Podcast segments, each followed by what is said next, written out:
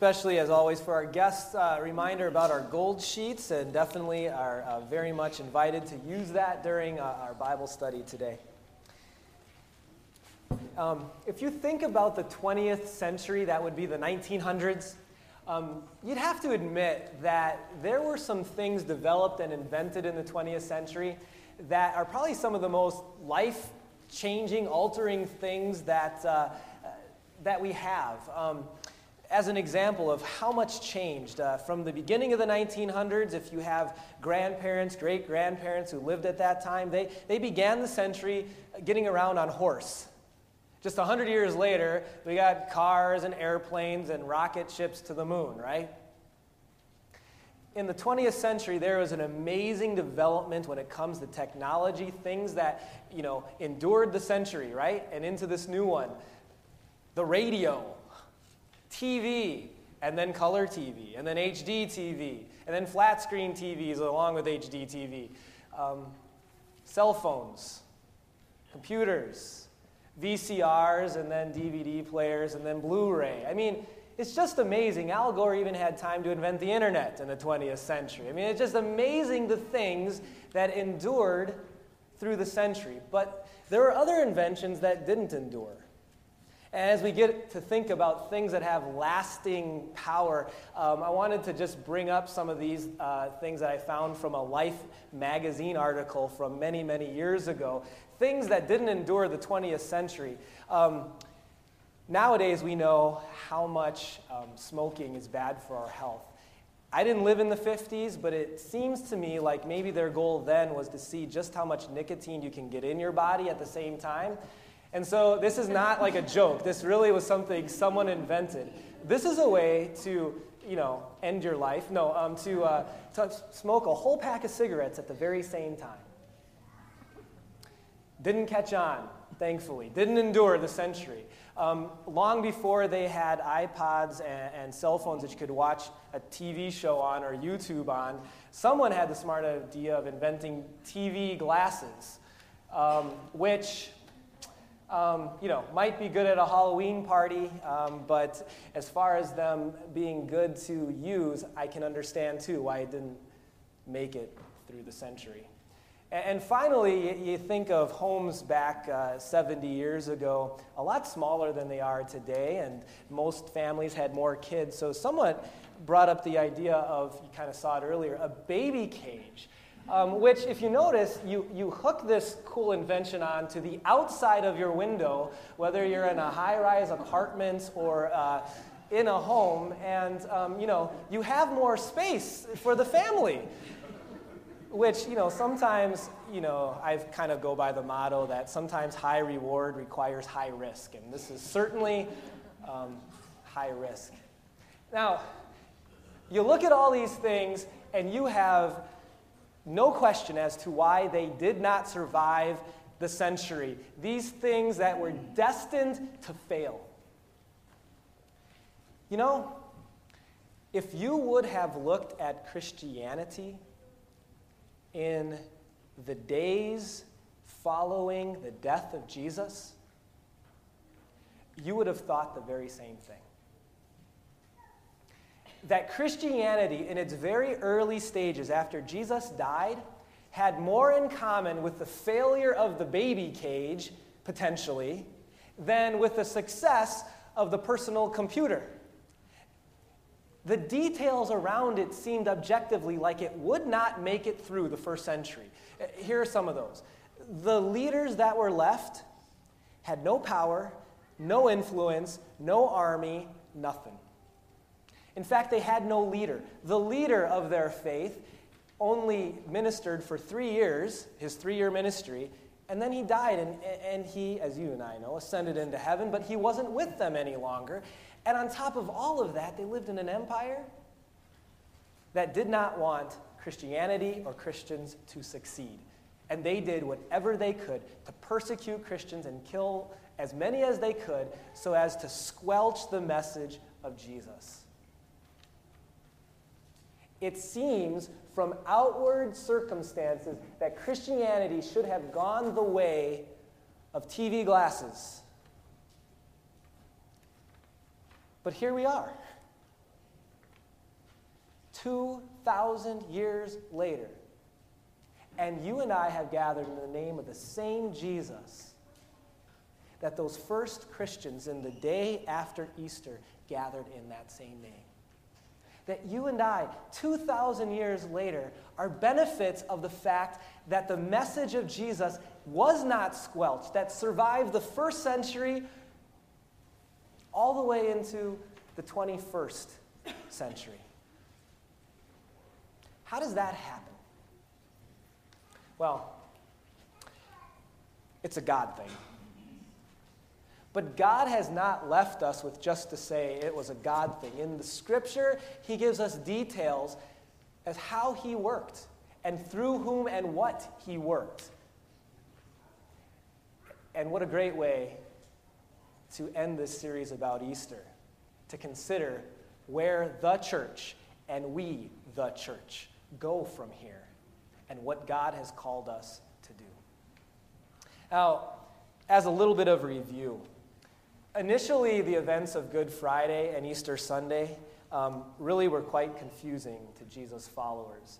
Um, you might remember us talking on Easter about how Jesus definitely clued them in that he would die, but that I compared the disciples to like what little kids do when they don't want to hear something. They kind of, you know, put their fingers in their ears and say, you know, I'm not listening, la, la, la, la, la, right? The disciples didn't want to hear it. They didn't want to consider that their leader would be gone, and much less the fact that they saw him do miracles. And, and how would anyone kill Jesus anyway? And so that was part of it. We don't know all of it, but they were confused. They didn't understand that Jesus had to die. And so their reaction was to huddle in a room with the doors locked, wondering and thinking that they would be the next to be executed by the Romans and ultimately by the Jews. And that's where we pick it up. It's Easter Sunday evening. It's uh, before the section we studied a number of weeks ago, and Pastor Steve taught us about Thomas. This is before the Thomas event. John chapter 20, beginning with verse 19. On the evening of the first day of the week, when the disciples were together, with the doors locked for fear of the Jews, this is Easter evening, Jesus came, stood among them, and said, Peace be with you. After he said this, he showed them it was him. He showed them his hands and side. The disciples were overjoyed when they saw the Lord. And again, Jesus said to them, Peace be with you. One of the things we've been really stressing in this series is to know that while the Bible does tell us how to live as parents and as workers and as kids, that at the heart and core of Christianity is not a philosophy of living is not a style of living that's going to make God love you more. But at the heart and core of our faith, even though there is these other ways that we can live our life, at the heart and core is an event of history. That God's Son Jesus came to this earth, lived the perfect life, died so that we don't have to eternally, and rose again so that we have hope, so that we have the forgiveness of every sin. And so, as Jesus appears into this room, you can bet that these guys who would in later years write parts of the Bible, they didn't understand every point of Christian theology or doctrine. But something changed purely for the fact that Jesus was alive. And while we continue to mature in our faith, I pray, May we never be so mature that we don't get our greatest comfort from the mere fact that Jesus is alive. And he tells them, Peace is yours. Now that's ironic, if you think about it. Because they got the door locked, because they have zero peace at all. And yet Jesus' first words is, Peace be with you. I think it'd be good to unpack what biblical peace is all about a little bit. Um, maybe a good definition for peace could be living life at rest. Now, I'm not saying, uh, kids, that living at peace means to play video games all day and not do what you're supposed to do because, hey, mom, dad, I'm living life at rest. I'm not talking about uh, quitting your job, putting your feet up on the coffee table, and, and living at peace. Life, at, it's not clearly what we're talking about. Uh, life at rest isn't so much the body at rest. It's not so much that you don't have anything to do.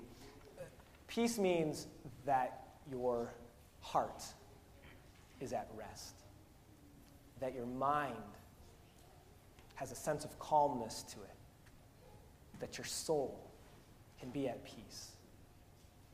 And, and, I know we live in a world that wants this because I want it, and because I also see millions of dollars being spent on trying to find peace. You know, weekends at a spa of some sort, or lotions or oils, or certain CD music that helps you be more calm and peaceful. There's even ways to arrange your furniture, I've found out, that is supposed to bring a little more peace to your life and room. And I'm not saying that we can't do any of these things. What I am saying is that you know they don't last. That if you've tried to find peace through these sorts of things, they work for a very short time. But when your job is lost and you're not sure where to, the, the money's going to come for the bills, what, um, what lotion are you going to buy that's going to help you be at peace? When, when the mother or father or friend that you would always call during that certain type of situation is no longer available to call because they're home in heaven, what CD is going to make you at peace with that? When a relationship uh, that uh, is very important to you isn't the way you want it to be, what furniture arrangement is going to is going to help? They're not. But the greatest peace, even in the midst of disciples who were wondering if their very life at, was at risk, was the peace that Jesus brought them, which is the fact that he was alive. And because he's alive, funerals are still sad, but they, they don't overpower you.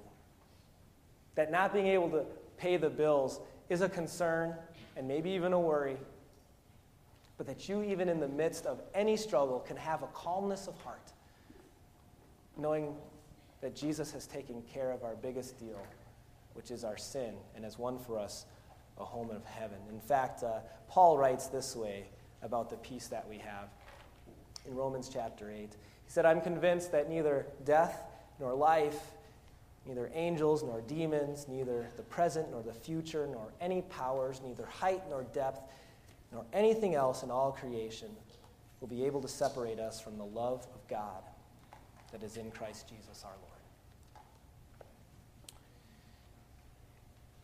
Unlikely that the church, that Christianity would make it out of the first century.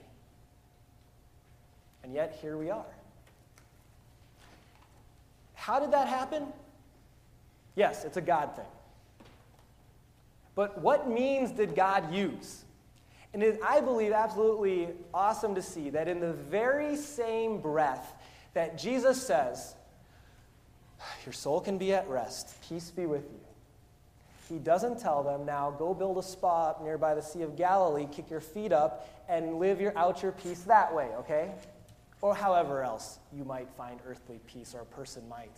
Instead, he gives them something that seems to be almost contradictory to peace but ultimately is the way that we are as Christians to live and to act, is meant to be our priority. Listen, verse 21. Again, Jesus said in that room, Peace be with you.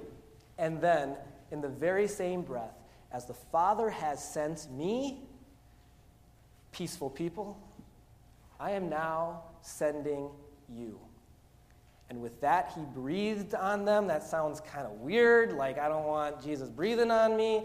It doesn't mean that at all. It means that he gave them a special presence of the Holy Spirit. Receive the Holy Spirit. If you forgive anyone his sins, they are forgiven. If you don't forgive them, that is, if they're unrepentant, then I, God, has not forgiven them. They're not, they're not forgiven. And from this point forward, these men and women were changed people. If you want, you know, more outward proof that Easter actually happened, look no further than the life of the disciples, huh? Their first response to uh, Good Friday was to huddle in a room and lock the door. But once they saw Jesus was alive, that this miracle actually happened and what it meant for them, these were some of the most bold Christians who have ever lived, and they gave up so much for him. They gave up their homes to travel, they gave up an easy life for one filled with lots of persecution. They put themselves second and put Jesus and his mission first, even to the point of more than half of them being killed for their faith. Acts chapter 5 says this about their attitude Day after day, in the temple courts and from house to house, they never stopped teaching and proclaiming the good news that Jesus is the Christ. That's what they were all about. Jesus, and then the work that God had given them to do, which was to be fertilizer spreaders, huh? To spread that message that has totally changed your life to others. See, God has no plan B. And God can do anything, but scripturally, there is no plan B. The only way, through the Spirit's work through them, that the Christianity would get out of the first century is for Christians to share it with others. And the only way that your kids and your grandkids and the world that we live in is going to know Jesus is the Holy Spirit working through us. We are the world's hope when it comes to knowing Jesus and people, the people we love or the people we are acquainted with, of being in heaven someday if they do not know Jesus. We are the ones tasked with this awesome work. And it's an honor and it's a privilege, but yet there's something in us that sometimes just fights against it because it's not easy. It's not something that comes easily. And I think there's a lot of reasons for this, but one of the one of the, them that I've picked up on sometimes in my own life is that we tend to naturally drift towards, first of all, thinking of me or my family, and then thinking of others later. That in fact, I think that the, the main, most popular common idol in our country is not Allah or Buddha or even materialism or money. That the greatest idol in our country is something different for you than me. Mine is spelled B E N, all right? And the idol that you need to most fight against as we consider what I want to do and what God has called me to do as Christians is the idol of self and this natural tendency to think of ourselves. And this whole idea of me, me, me has in our world crept into the church too. Huh? That our first reaction at times is me, me, me. And then, secondly, the church at times can think about others. It's something we, we naturally drift to towards and in the church too. Something that we need to continually be aware of, of how Easter has changed our perspective and what work we have been given to do together. Here's what I think. Here's what I know. That for those early Christians, for them to be bold, it meant being willing to suffer death, potentially rather than to not stop spreading the message. To allow that uncomfortability to be there and to do the work. In some ways, ours is not, our difficulties are not quite as drastic, but still at times just as hard. For us, I think one of the ways that we need to be bold is to constantly fight against the natural tendency to think of ourselves first and to be able to, at times, be uncomfortable with first considering how is it that we who are sanctified and saved and at peace with our soul can now put ourselves second and share that same peace with others? How can we, in the way that we um, work together, in the way that we do things as a congregation, how can we, in our individual lives, work on putting ourselves second because we're saved and realize that we want those around us to have that same peace because that's what we're called for, because that's what Jesus has called us to. By God's grace, I, I think this is something that we as a congregation have done. I think we have been blessed as a congregation because of that by God. Do I think that we have it all solved? That I have it all solved? That you have it all solved in your personal lives? I think it's something that we daily need to be bold about. And to draw the line where Scripture draws the line, but then to do the work that Scripture says we are to do.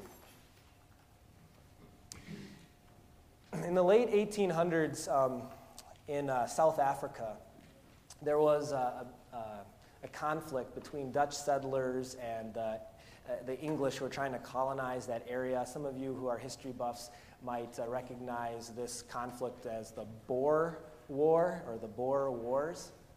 Well, after the Boer Wars in the late 1800s, England really didn't have a lot of uh, battle. They had relative peace uh, until about World War I and World War II, until that time frame. And as World War I and World War II was coming upon them, um, they were, in an effort to have more um, artillery, uh, looking at using some of the artillery that was used 50, 60, 70 years ago in the Boer Wars. And there was one part of one part of the artillery, a piece of light artillery that just confused the soldiers at the time. And the reason why they were so confused is that they were always taught to use this particular artillery with five people, and yet to actually run the artillery, it only took three. And two guys were just kind of there standing. And so they looked into this a little bit and asked around why five? Why five? Is there a good reason? If there is, we'll continue to do this. And they found a, a, an old general who took a look at the picture and their concern, and he laughed because he told them that the reason there were five guys is because back when this uh, part, particular artillery was created, there were horses, and the two guys there now just standing. Were the ones holding the horses. But they just kept the guys, even though there were no horses anymore, and they were just kind of placeholders. My friends, I think that it's easy to get comfortable in life, and that the natural drift that we have can lead us towards, in our personal lives or church life, of being just merely placeholders. And yet, God has called us through Easter and because of Easter to something awesome, something awesome that we have been doing together, something awesome that we can continue to do as we see God put opportunities in front of us as a church, as individuals. That the message of the gospel survived the first century because God worked through his people. And the message of Jesus will survive until he returns because God still works through his people. And to that end, we also are joyful to receive God's Holy Spirit as we do that work together.